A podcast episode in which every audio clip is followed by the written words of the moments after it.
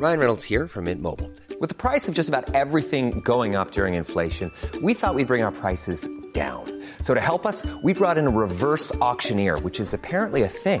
Mint Mobile Unlimited Premium Wireless. How to get thirty, thirty, how to get thirty, how to get twenty, twenty, twenty, how to get twenty, twenty, how to get fifteen, fifteen, fifteen, fifteen, just fifteen bucks a month? Sold! Give it a try at mintmobile.com slash switch. forty-five dollars up front for three months plus taxes and fees. Promoting for new customers for limited time. Unlimited more than forty gigabytes per month. Slows full terms at mint mobile dot com. Hey there, it's Michelle Norris. I'm host of a podcast called Your Mama's Kitchen. When I travel, I'm usually looking for a way to find a taste of home when I'm not at home. And one of the things I love to do when I am at home is entertain. And Airbnb allows me to do that. When I was in California recently, I rented a house that had a great kitchen. And when we were sitting around the table, we're all thinking, we're in someone else's house. Someone could be in all of our homes as well. If you have a home, but you're not always at home, you have an Airbnb. Your home might be worth more than you think. Find out how much at airbnb.com slash host. Many of us have those stubborn pounds that seem impossible to lose, no matter how good we eat or how hard we work out. My solution is Plush Care. Plush Care is a leading telehealth provider with doctors who are there for you day and night to partner with you in your weight loss journey. They can prescribe F D A-approved weight loss medications like Wegovy and Zepbound for those who qualify. Plus, they accept most insurance plans. To get started, visit plushcare.com slash weight loss. That's plushcare.com slash weight loss.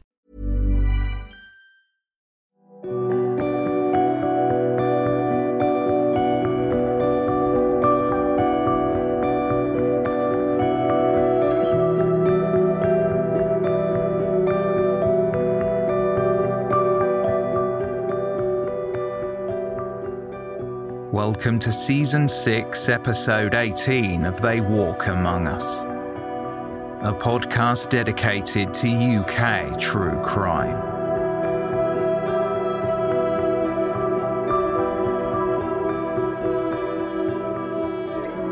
This episode contains distressing themes, mature language, and descriptions of violence. This podcast is intended for a mature audience. Listener caution is advised.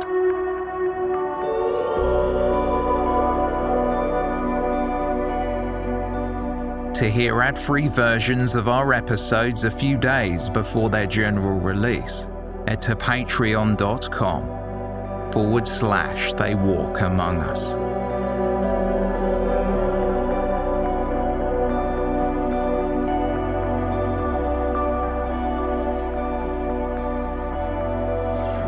They Walk Among Us is part of the Acast Creator Network.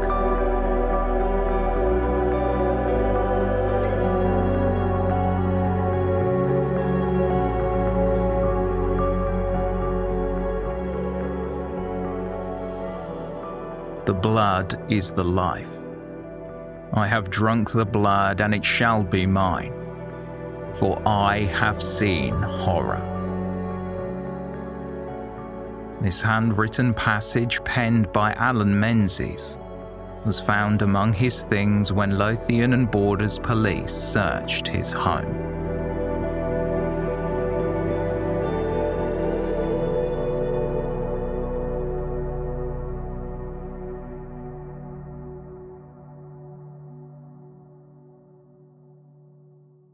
It had been just over a week since the villagers of Fauldhouse rang in the new year, and another week that Thomas McKendrick was still missing.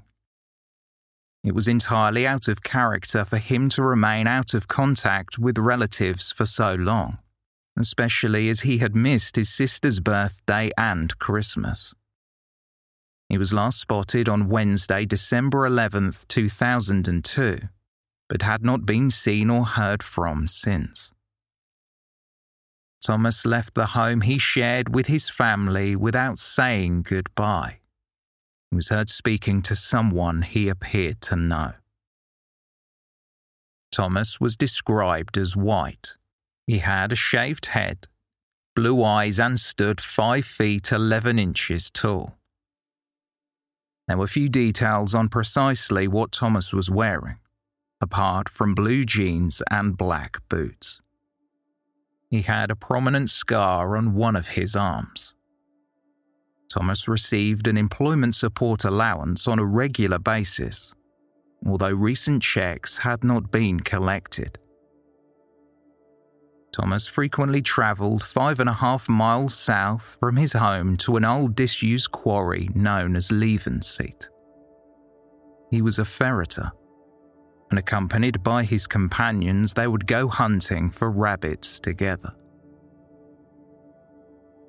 One of his friends, Stuart Unwin, described to a reporter for the Scottish Daily Record that Thomas was reserved. Still, he was trusting, often taking people at their word without question. Another friend, Derek Hilson, said of Thomas, "He was a very quiet lad who wouldn't say boo to a goose."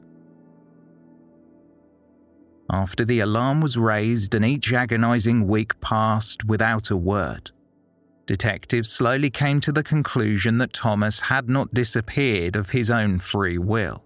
So Lothian and Borders Police made an appeal to the public for information. The prevailing theory implied whatever had transpired took place in the Fauldhouse area. The answers officers sought would most likely be found in the local vicinity. Fauldhouse, located in West Lothian, Scotland, is around an hour's drive southwest from Edinburgh. Numerous coal heaps and disused mine buildings are scattered throughout the village, a reminder of its legacy, though over the years the countryside has since been reshaped by overgrown woodland and wildlife, abundant in the parks and moorland. A path used by dog walkers and exercise enthusiasts cuts through the rural landscape, beginning at the Fauldhouse Community Centre. In their search to trace the missing twenty-one-year-old, officers went door to door throughout the village where Thomas McKendrick lived with his mother, Sandra French, and sister, Sandra Mary. His father had since passed away. Thomas's family held out hope that he might return home unharmed. However, the likelihood of a positive outcome seemed remote when an unsettling discovery was made following a fingertip search.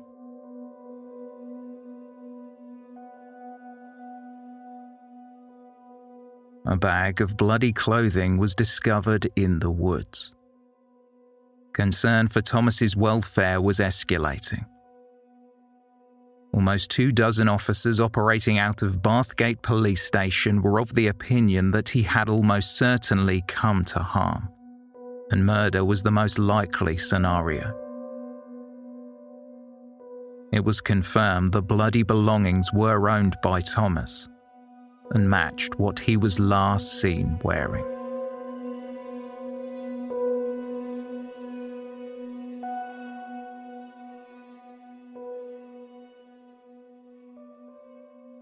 The police searched high and low for Thomas McKendrick, and the inquiry's efforts stepped up a gear. It was on Saturday, January eighteenth, two thousand thirteen, when a team searching some dense woodland came upon a clearing. Located behind the Fauldhouse Community Centre, Police Constable Kenneth Gray saw something poking out of the earth. On closer inspection, P C Gray realised it was a human hand, and barely visible through the dirt, the officer could also see part of a forearm. It was there in a shallow grave that Thomas McKendrick's mutilated body was found. He had been badly beaten and stabbed in the face, neck, and torso. There was no question that Thomas had been the victim of a severe prolonged assault with a heavy weapon and then a bladed article.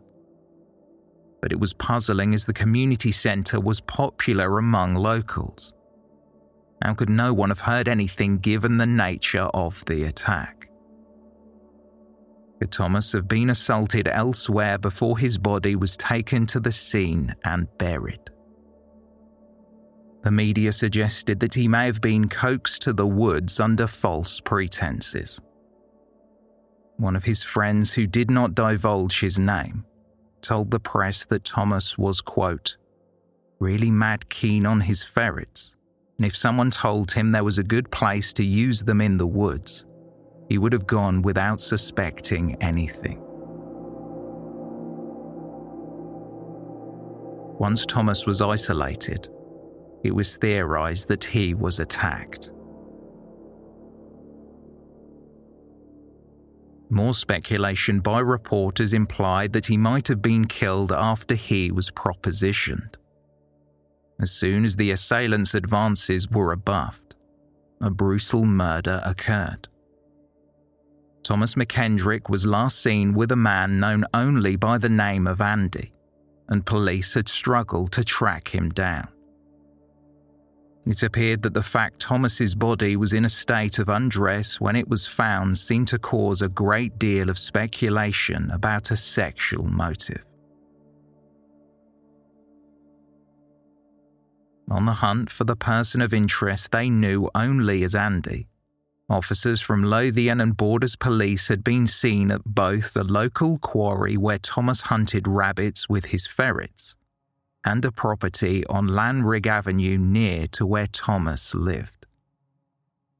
After the discovery on that January weekend, the police would not divulge any further details of what they had learned. When approached for comment about what happened, Thomas McKendrick's mother spoke of her devastation and shock. She told a reporter for the Scottish Herald that she had, quote, feared the worst the longer Tommy was missing. I had really given up hope of him ever being found alive. Sandra Mary, Thomas's older sister, said, now we will have to come to terms with the fact we will never see him again.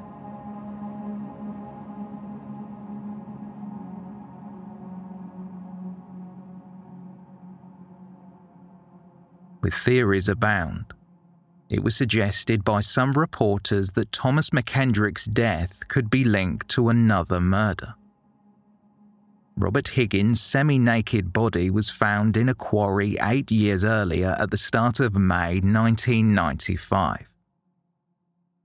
The factory worker employed at Marshall's Chunky Chickens in Newbridge had been stabbed to death. Higgins' trousers had been pulled down, and the clothing that covered the upper half of his body had been pulled up. However, police ruled out a sexual motive for the killing. The scene was just over thirteen miles northeast of Thomas McKendrick's home in Fauldhouse. Higgins, a thirty-five-year-old from West Lothian, had been missing for a few days before his body was discovered near Kirkliston by a father and son who were hunting rabbits. Robert Higgins left the home he shared with his elderly mother on Thursday, April twenty-seventh, nineteen ninety-five. Higgins spent part of the evening drinking in South Queensferry, then the group he was with moved on to Main Street in Kirkliston. A C C T V camera had recorded Higgins as he walked Main Street with another individual. His last known movements were in the early hours of Friday, April twenty-eighth, although then authorities were not sure if he was still alive past this point. He never returned home to Dalmeny in South Queensferry, West Lothian. At the time of his disappearance, press reports describe Robert Higgins as five feet nine inches tall. He had a slim build, with short receding light brown hair and two missing front teeth. A plaster covered his nose, as he had been headbutted during an unrelated altercation while out that same night. Robert Higgins enjoyed his own company, but he was trusting, often gladly purchasing a drink for people he did not know. Toxicology testing was completed, and Higgins had a blood alcohol level consistent with someone that had consumed ten pints of lager. He did not fight back during the attack and was likely subdued as his body exhibited no signs of defensive wounds. There was no indication of a struggle. The fatal injury was a single puncture wound to the lung, with a short-bladed weapon that caused internal bleeding. Authorities believe the killer lived locally. A five thousand five hundred pounds reward was offered, but no one was charged until many years later.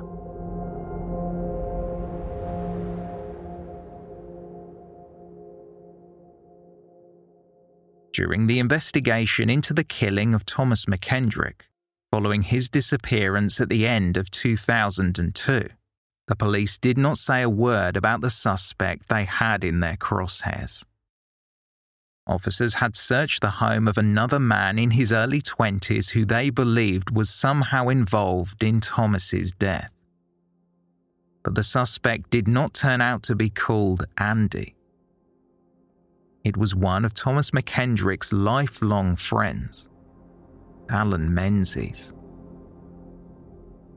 The pair had known each other since they were four, growing up together in the village where they lived, remaining friends through life's ups and downs. Most publicly available accounts detail their relationship as amicable, although there is some speculation that perhaps Thomas was more scared of his friend than he let on. Allan Menzies had not been completely honest with police when questioned about Thomas's disappearance. Menzies said he had spoken with Thomas on the phone after December eleventh, although officers could find no evidence this call ever took place. Unnervingly, it was reported that Menzies had also approached Thomas McKendrick's mother in the local supermarket, a few weeks after her son went missing. He asked her if she knew how to get bloodstains out of clothing. Thomas McKendrick's body would be found several weeks after this interaction. And what's more, between the period of the killing and his eventual arrest, Allan Menzies unsuccessfully attempted to take his own life. He woke up in hospital to plenty of questions from the authorities. Police had searched his home a week before Thomas's body was found, and it was there they came upon some concerning material. Detective Constable Stephen McCormick would later explain to the press what the officers discovered. It was apparent that Allan Menzies was obsessed with vampires. Along with other media centred on the fictional creatures of the night was a worn V H S copy of the two thousand two gothic horror film Queen of the Damned. It was based on the literary work of Anne Rice. Among Menzies' collection, there were numerous books on vampire literature that included a copy of Blood and Gold, part of the Vampire Chronicles series also written by Anne Rice. As the police flipped through the pages of the book, they found numerous notes penned by Menzies. In one passage, he wrote, "The Master will come for me, and he has promised to make me immortal, for I will do as they command." A further note read, "I have chosen my fate to become a vampire. Blood is much too precious to be wasted on humans." Also included in Menzies' belongings were cuttings from True Crime magazine, an article titled "Satanic Slaughter," and a copy of Leon, a nineteen ninety-four film about a hitman who hesitantly cares for a twelve-year-old, teaching her everything he knows as she plans to avenge her slaughtered family. After his arrest, police came to learn that Allan Menzies had a criminal record. He had received a fine of three hundred pounds for breaching the peace, and when he was fourteen, he was sectioned for three years at Saint Mary's, Kenmure, a secure unit for young people at Bishop Briggs in Glasgow. There Menzies wrote a suicide note before attempting to take his own life with material torn from his pyjamas. Staff managed to intervene. Before he was sectioned, not only had Menzies assaulted a member of his own family, but furthermore he stabbed a fellow pupil. In the attack on school grounds armed with a hunting knife, Menzies severely injured a boy he had been taunting for some time. The victim received a deep slash to his arm and was stabbed in the torso. Unbelievably, the wound was not fatal. Menzies fled to his grandmother's where he was living at the time. The police subsequently arrived to find him locked in his bedroom. Outside of school, Menzies had taken pleasure in killing animals with his bare hands, before skinning them with the same knife he used in the school attack.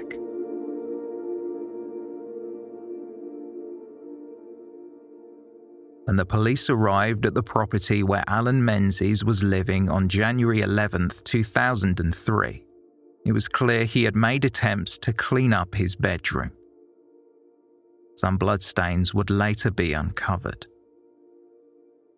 Police believe Thomas McKendrick had been invited to Menzies' home on Lanrig Avenue in Fauldhouse before the brutal attack occurred.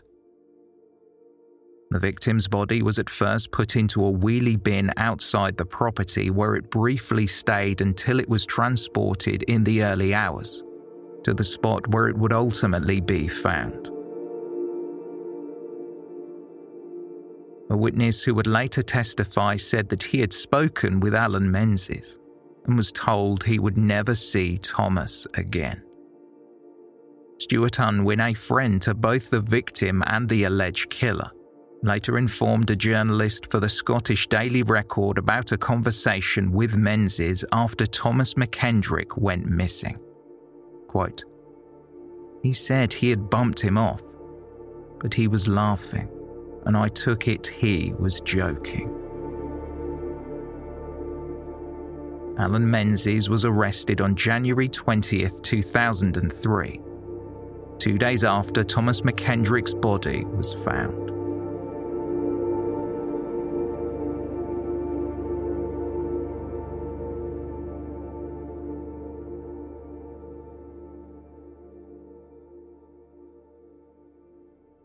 The trial of Allan Menzies began on Monday, September twenty-ninth, two thousand three. Due to his fascination with vampires, Menzies had been labelled the Dracula Killer by the press. Menzies had offered a guilty plea to culpable homicide on the grounds of diminished responsibility. This was not accepted by the Crown. Used in the Scottish court system, culpable homicide is a separate term that is neither connected to death by accident nor murder, but indicates a killing that does not involve either intent or premeditation. Before entering a courtroom, Allan Menzies said that he wanted to be treated in a state hospital, namely Carstairs, rather than a prison. This was somewhere that Menzies had been previously treated for five months. Allan Menzies' counsel, Donald MacLeod, told the jury at Edinburgh High Court that along with denying a charge of murder, his client would also be denying a charge of attempting to defeat the ends of justice. The defendant suggested Thomas McKendrick's body was hidden by two other people, Menzies' father and his friend Stuart Unwin, both of whom would be testifying at the trial. Menzies would later tell the court that he had not initially informed police of his father's alleged involvement, as he did not want to get him into trouble. A jury of fifteen, six men and nine women, would hear the case against Allan Menzies. In Scottish law, to obtain a majority verdict, eight jurors need to reach the same conclusion. Jurors also have the option to decide on a third verdict rather than guilty or not guilty, this being not proven. While this carries the same outcome for the defendant as not guilty, meaning they walk free, the verdict can be chosen when jurors believe that the evidence presented was inadequate to reach a guilty verdict, but they still feel the defendant was guilty. A single witness to a crime, including the admission from the culprit themselves, is not enough to provide the basis of a conviction. A corroborating source independent from the other needs to be produced. This is something distinctive to Scottish law.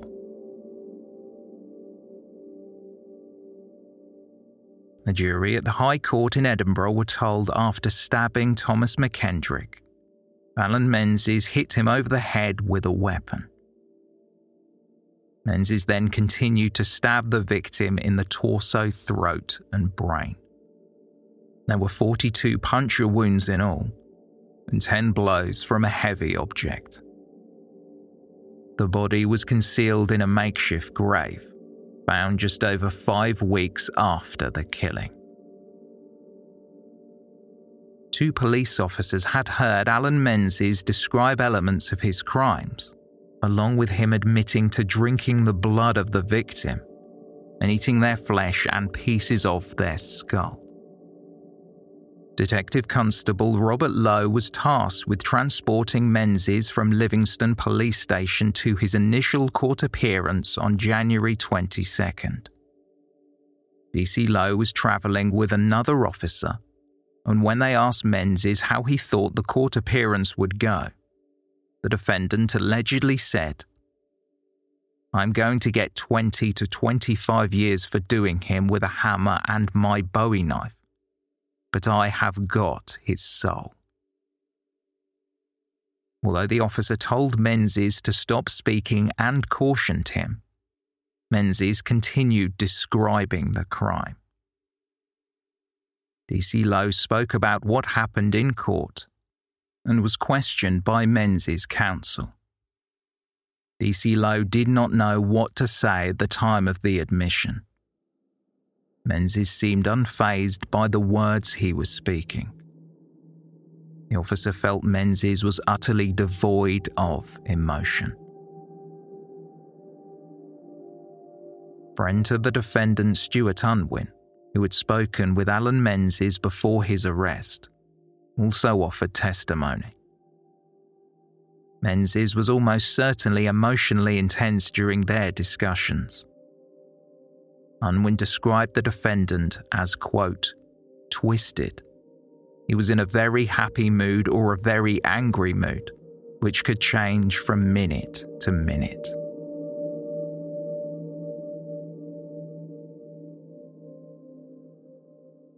The precise nature of Allan Menzies' mental state would be placed under the microscope during the trial. Before his arrest, he had worked as a security guard. He would while away the hours of his free time reading or watching violent films about vampires, Nazis, and serial killers. Menzies would watch the same films over and over again on a loop. It was reported by the media that Menzies had abused both alcohol and drugs in the past, although this would later be disputed by his mother in court documents. In discussing his interests with friend Stuart Unwin, Menzies frequently mentioned killer Matthew Hardman. The teenager from Anglesey had been convicted of murder after he stabbed Mabel Lation to death. The elderly woman then had her heart cut out, and Hardman drank her blood. Hardman, who was also obsessed with vampires, felt that by drinking the blood of his victims he could become immortal. Without an ounce of compassion, Allan Menzies matter-of-factly remarked to his friend that it would have been a waste of time if Hardman had not drunk her blood. Menzies spoke of how he admired the young killer before taking a life himself.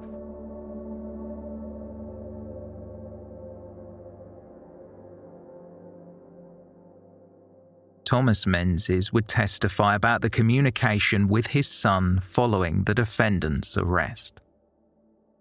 Allan Menzies' father explained to the court that he received a letter in which his son wrote that he wanted to kill again. It was addressed to one of the characters from the film Queen of the Damned. Part of the correspondence written from a jail cell read, "Dear Akasha, everything is going as planned. I will kill for you again soon. These humans are nothing but animals. Fodder for us." On the letter was also written the word vamp, but in a different colour from the pen ink. It looked as though it had been written in blood. After the defendant was arrested, he spoke with his father and said he was innocent. "In my heart, I wanted to believe him," Thomas Menzies testified.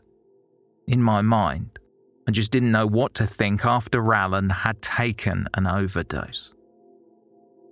Menzies had attempted to take his own life before he was taken into custody. Thomas Menzies described his son's home life and the lead-up to the events of December two thousand two. The witness and his wife had separated when their son was nineteen. Allan Menzies decided to stay with his father from then on. His behaviour had always been unpredictable. Menzies' violent, erratic outbursts were difficult to control. He would frequently sit on the floor rocking back and forth, making strange noises. Thomas Menzies believed there were two sides to his son's mental state. One that resembled the boy he knew, and the other which seemed obsessed with vampires. Allan Menzies had become withdrawn in the months leading up to the crime. His father was growing more concerned as his son was conversing with himself, sometimes screaming and shouting when he was alone in his bedroom.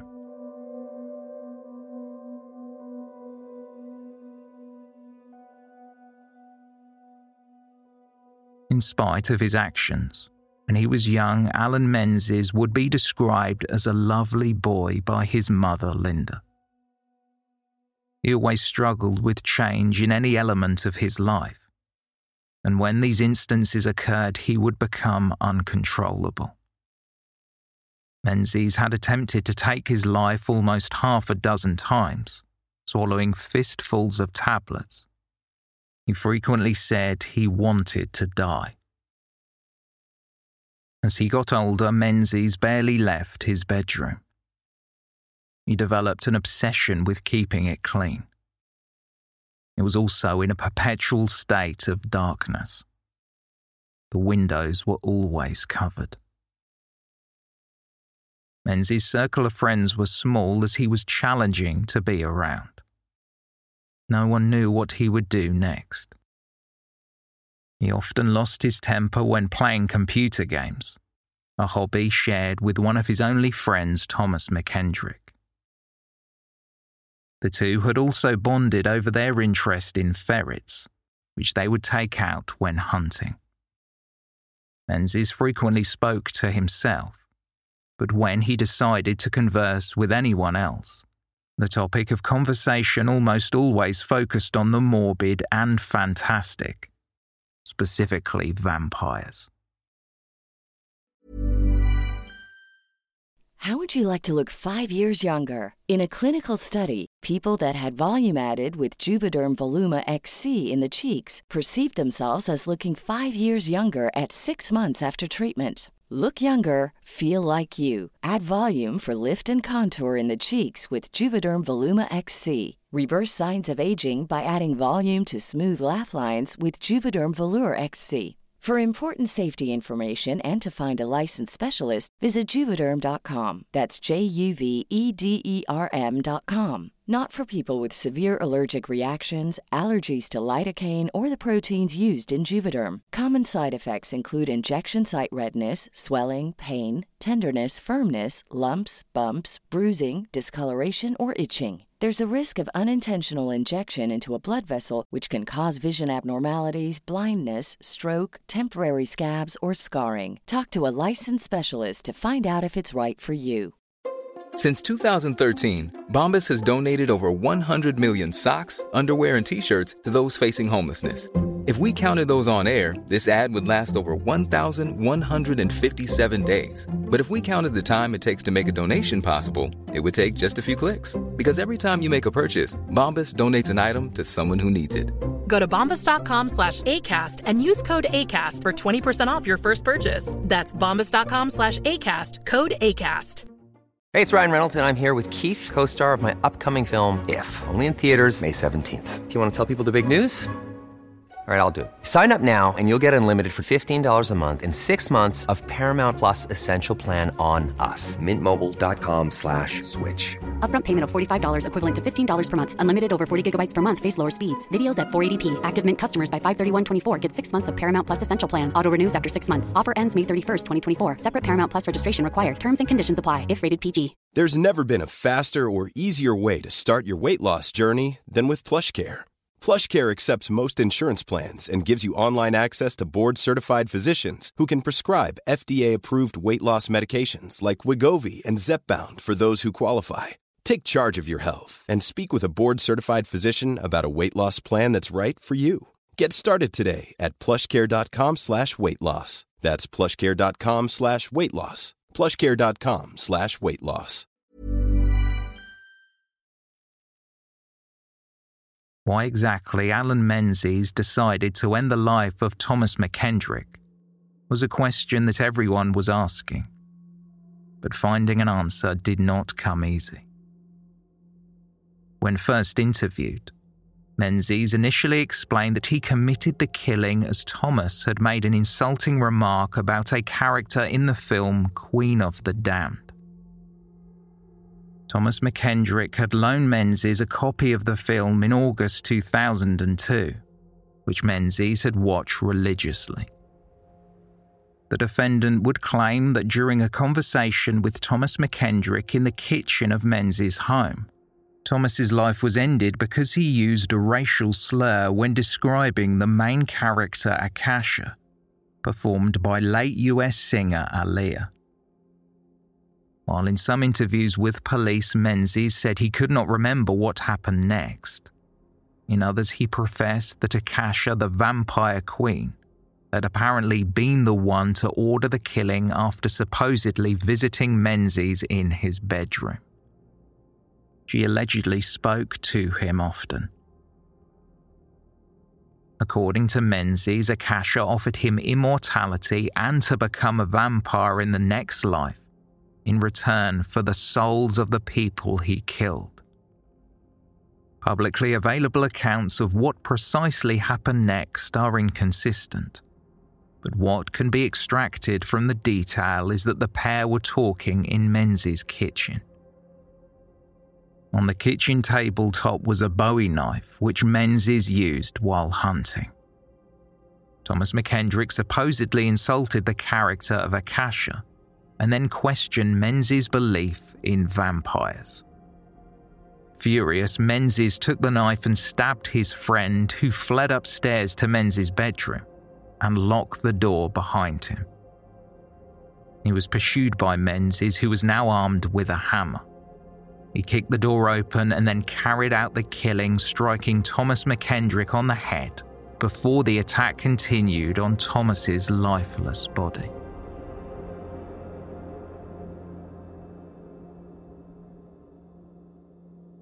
Doctor James Hendry, a consultant psychiatrist who then had almost two decades of experience in his field of expertise, interviewed Allan Menzies several times in the lead up to the trial.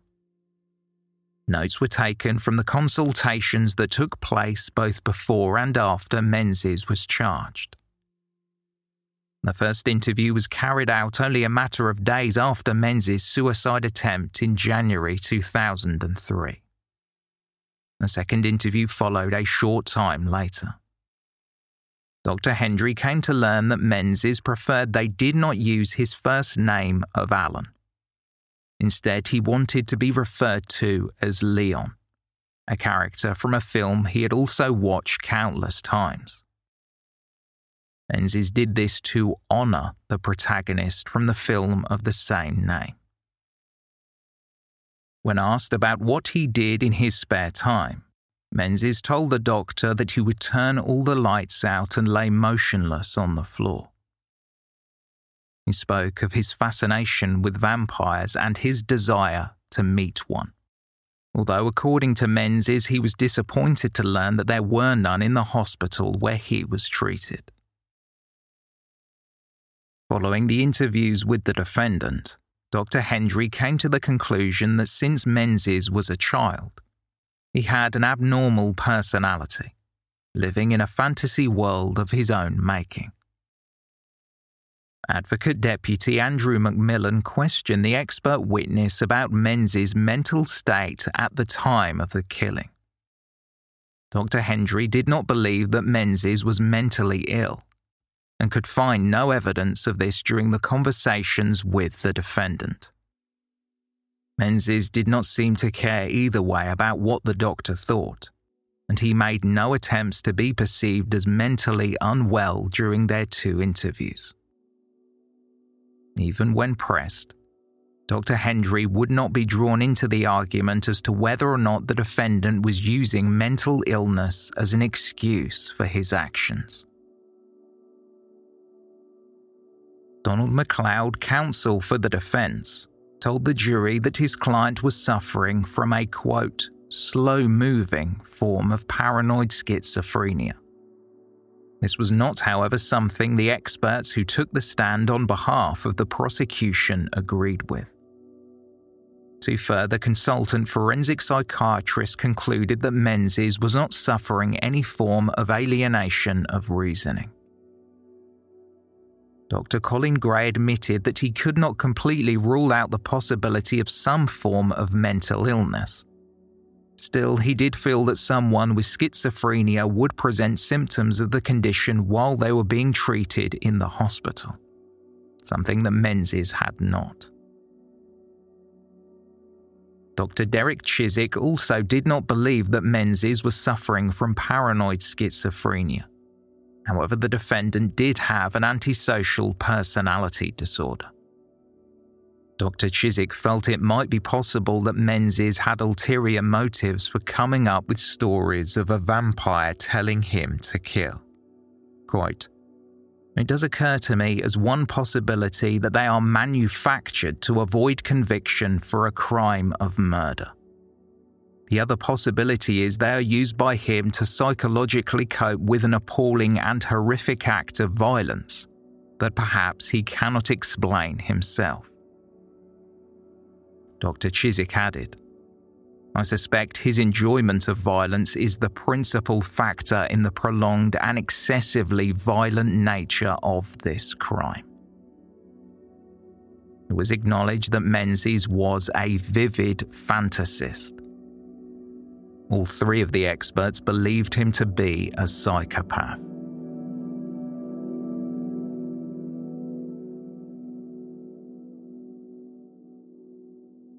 Allan Menzies was offered the opportunity to argue his case when he took the stand. He repeated much of what he had previously divulged, specifically that Menzies had been visited by a character from Queen of the Damned, who had promised him eternal life if he ended someone else's. According to Menzies, Akasha, the character of a vampire queen, became his god. Menzies said he had seen the film Queen of the Damned at least one hundred times. Describing his visions, the defendant testified, "In general terms, she started off having conversations with me, and it ended up that I had basically agreed with her that if I murdered people, I would be rewarded in the next life. I would be made immortal in the next life. A vampire, basically. Menzies became paranoid and felt that two of his friends, Stuart Unwin, a witness at the trial, and the victim, Thomas McKendrick, had plotted to end his life. Menzies told the jury that he had heard voices about their plans in his head. One day in December two thousand two, when Thomas McKendrick was visiting Menzies' home, they were discussing Queen of the Damned, and Thomas had allegedly insulted the character of Akasha. Menzies claimed that he could see her, plain as day. She apparently did not say anything, only offering an aggrieved then disapproving look. Menzies testified that Akasha was angry, and he had let her down. He felt Thomas McKendrick had gotten away with insulting her. This supposedly spurred the killing, during which time Menzies employed a knife and a hammer. Menzies' counsel Donald MacLeod asked his client if he believed he was a vampire. Menzies said he did. MacLeod then said, "Do you believe that you will gain immortality?" "Yes," Menzies replied. "Do you believe that you achieved that by killing Thomas?" "Yes," Menzies repeated.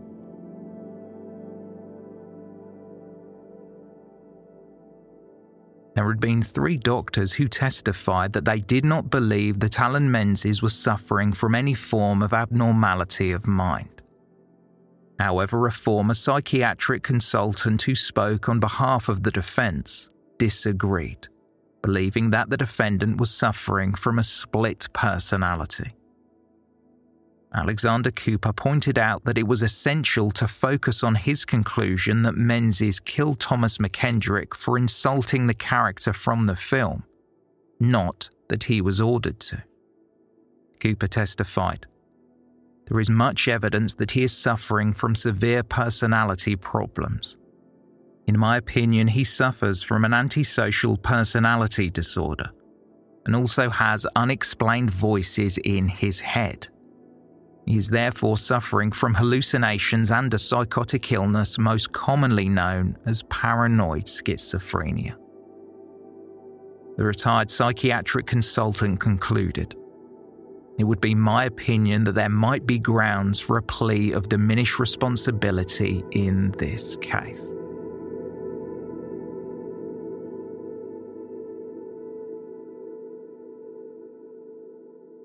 Allan Menzies was not afraid to recount the killing in graphic detail.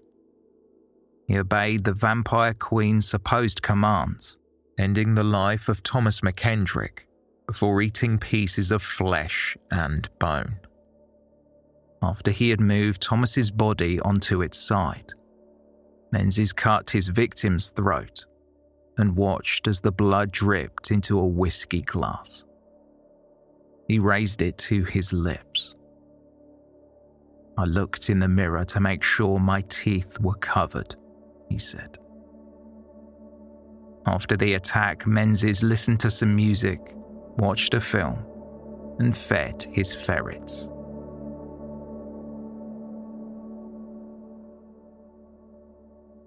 The jury were told that while on remand, the character Akasha continued to visit Menzies. Akasha was telling Menzies that his father was trying to poison him, and he should continue killing. She supposedly demanded more blood, more killing, but Menzies did not follow her orders. Menzies told the court that Akasha had expressed a belief that the entire legal proceedings were going to be set up. Both Judge Roderick MacDonald and the jury were working on behalf of the prosecution.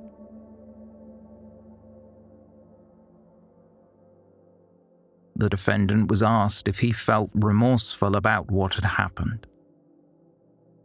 He said he felt sorry for Thomas McKendrick's mother and sister, but that is as far as it went. He did not regret what he did because he was given instructions on what to do.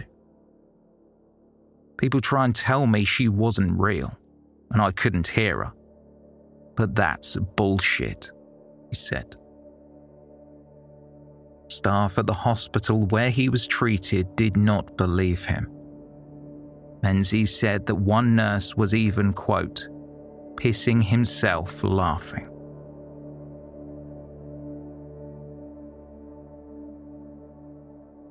While Allan Menzies was in prison, his aunt Sandra Hamilton went to visit him. Menzies had lived with her during a brief period in his early teens. The witness said her nephew exhibited strange behaviour and occasionally would snap with a violent outburst. During Sandra Hamilton's prison visit with Menzies, he described his visions. When his aunt told her nephew that she refused to believe that he was evil, Menzies responded that the killing was a way of getting back at God because of what God had done to him.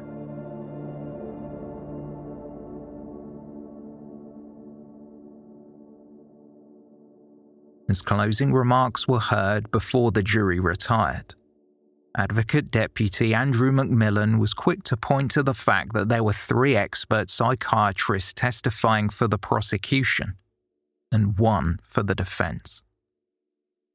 McMillan said this should persuade the jury to reject the suggestion that the defendant's responsibility for the killing was diminished. From the dock, Menzies seemed to believe he was a vampire, and the killing had provided him with eternal life. He would claim that, quote, at the end of the day, I knew I would have to murder somebody anyway. It was the only way you could do it. If you don't murder somebody, you couldn't become a vampire.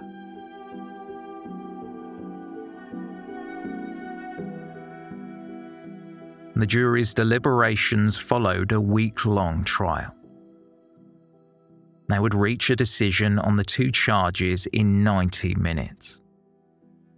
They had been told there were glimpses of Menzies' violent impulses during his childhood. Menzies was diagnosed with an antisocial personality disorder by all of the consultant psychiatrists who assessed him. The medical experts testifying for the prosecution felt the defendant was of sound mind when the killing occurred. But Menzies argued that he was a paranoid schizophrenic, a claim backed up by a single psychiatrist testifying on behalf of the defence. Judge Roderick MacDonald had cautioned the jury. If you think the accused was lying when he reported experiences of hallucinations, there could be no diminished responsibility in these circumstances.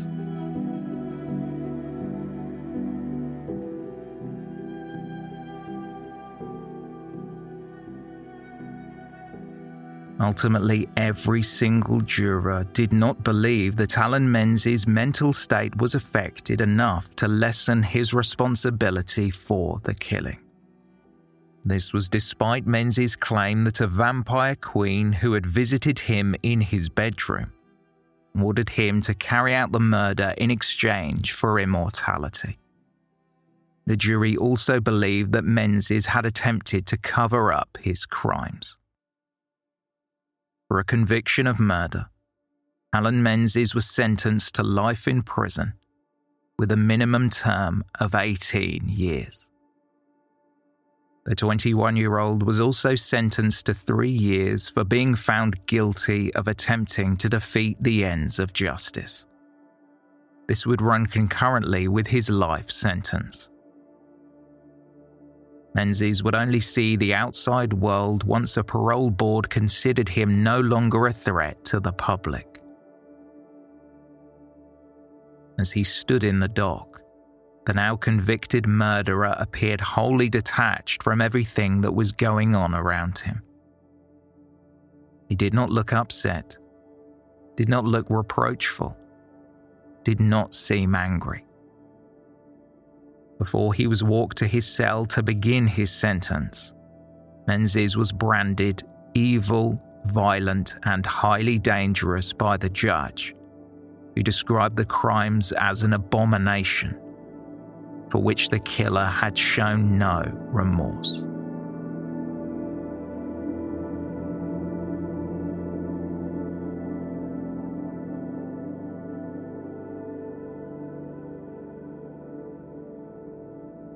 Thomas McKendrick's family were interviewed, and his sister Sandra Mary said that Menzies got what he deserved. He was not mentally ill, she said. It was just an act. Sandra Mary had spoken with the press along with her mother, and they came to learn of the discovery of Thomas's body. They said they were pleased with the verdict handed down. Thomas McKendrick's mother, Sandra French, offered her thoughts as if she was speaking directly to the killer. I'll never be able to forgive or forget the horrific things I've heard. Why did you have to take my Thomas?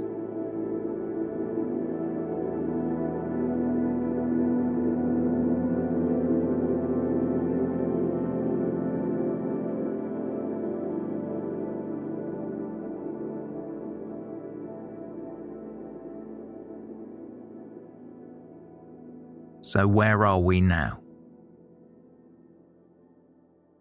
Since Robert Higgins' body was found on May first, nineteen ninety-five, his murder had remained unsolved.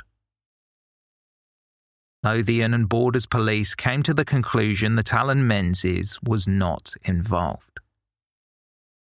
There were numerous theories published by the press, from hired hitmen and debt collectors to a wife-swapping party gone wrong and even a random attack following a Laurel and Hardy convention. An appeal was made on B B C's Crime Watch, but without much success. The murder weapon was eventually found, but frustratingly it was picked up by an unsuspecting elderly lady who was unaware of what had happened. She cleaned the blade and used it in her kitchen until the realization was made. But by then it was too late. Any trace of forensic evidence had been washed away. However, in spite of the passage of time, quite incredibly, an arrest was made eleven years after the murder, and a suspect was charged. The police believed an individual called William Arthurs carried out the attack. He would have been in his early twenties at the time. According to a prosecutor, Arthurs had a history of assault and shouting threats of violence. D N A evidence was presented in court, along with witness testimony. Arthurs had supposedly admitted to the killing several times when he was drunk, and his D N A was discovered on a leather jacket found near the victim's body, which apparently belonged to Arthurs. But when questioned by police, William Arthurs denied he knew who Robert Higgins was. There were also two other D N A profiles discovered on the leather jacket found at the scene. After a three-week trial, William Arthurs walked free when a jury at the High Court in Edinburgh reached a not-proven verdict. Robert Higgins' murder remains unsolved to this day.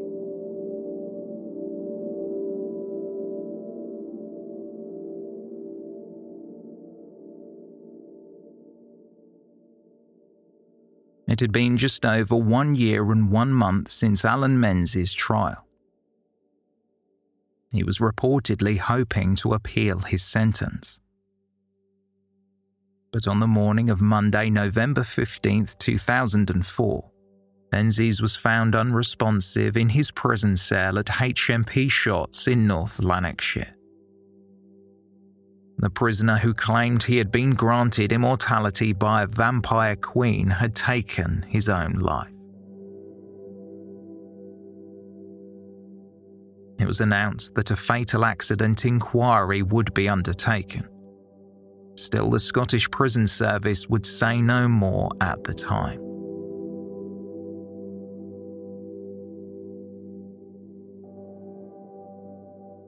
A year and a half would pass before the findings were placed before Scottish Sheriff Vincent Smith.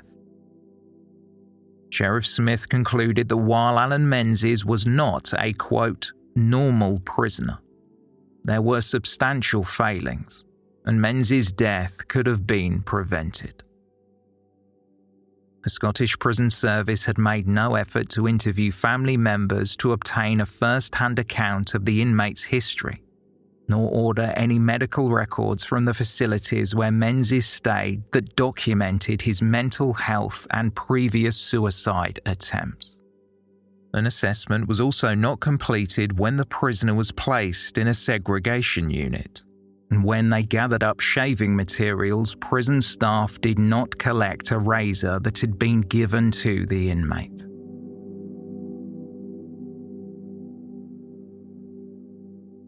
As the months had passed following Menzies' conviction, he had been asked if he had thoughts about hurting himself. He said he had not. Menzies was released into the general prison population, but rarely socialised with the other inmates. He became upset around a week before his death, as he was being relocated, moved from his cell in the induction centre. New long-term prisoners were being admitted, and this was where they began the initial period of incarceration following conviction, so Menzies needed to be housed in a different cell block. He was distressed because he felt settled. Menzies' behaviour echoed that of his childhood and teenage years. He would often get upset if his circumstances changed.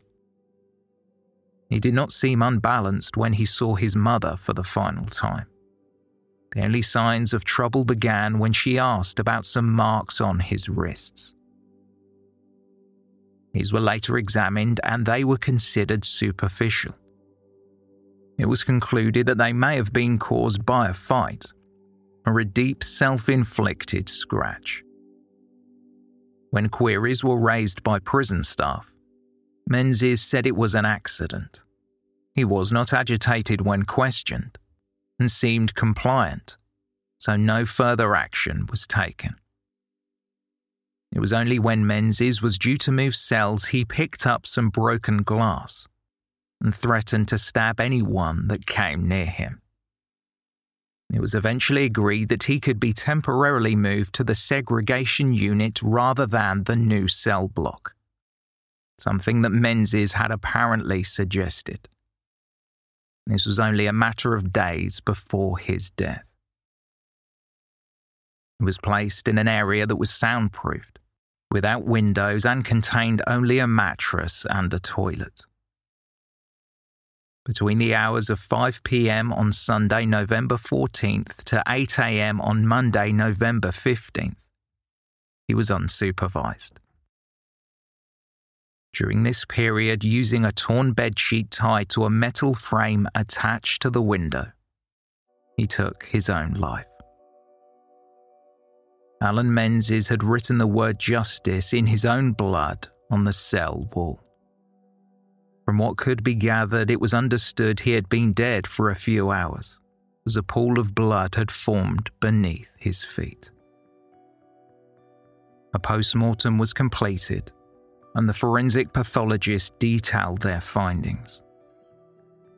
These were summarised by Sheriff Vincent Smith, who concluded, quote, "If it was any comfort, death could have occurred very quickly, perhaps as quickly as eleven seconds after the ligature was applied."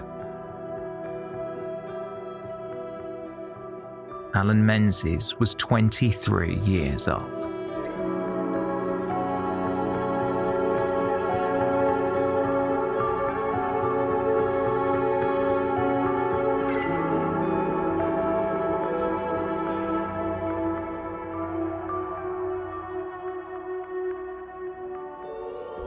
Thank you for listening, and a special thanks to our Patreon supporters.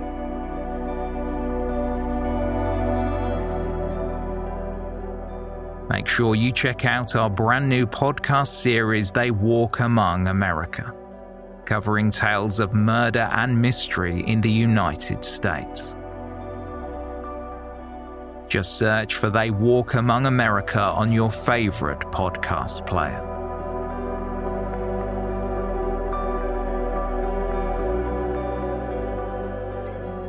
For more information on this episode, please see the show notes or visit our website, they walk among us podcast dot com.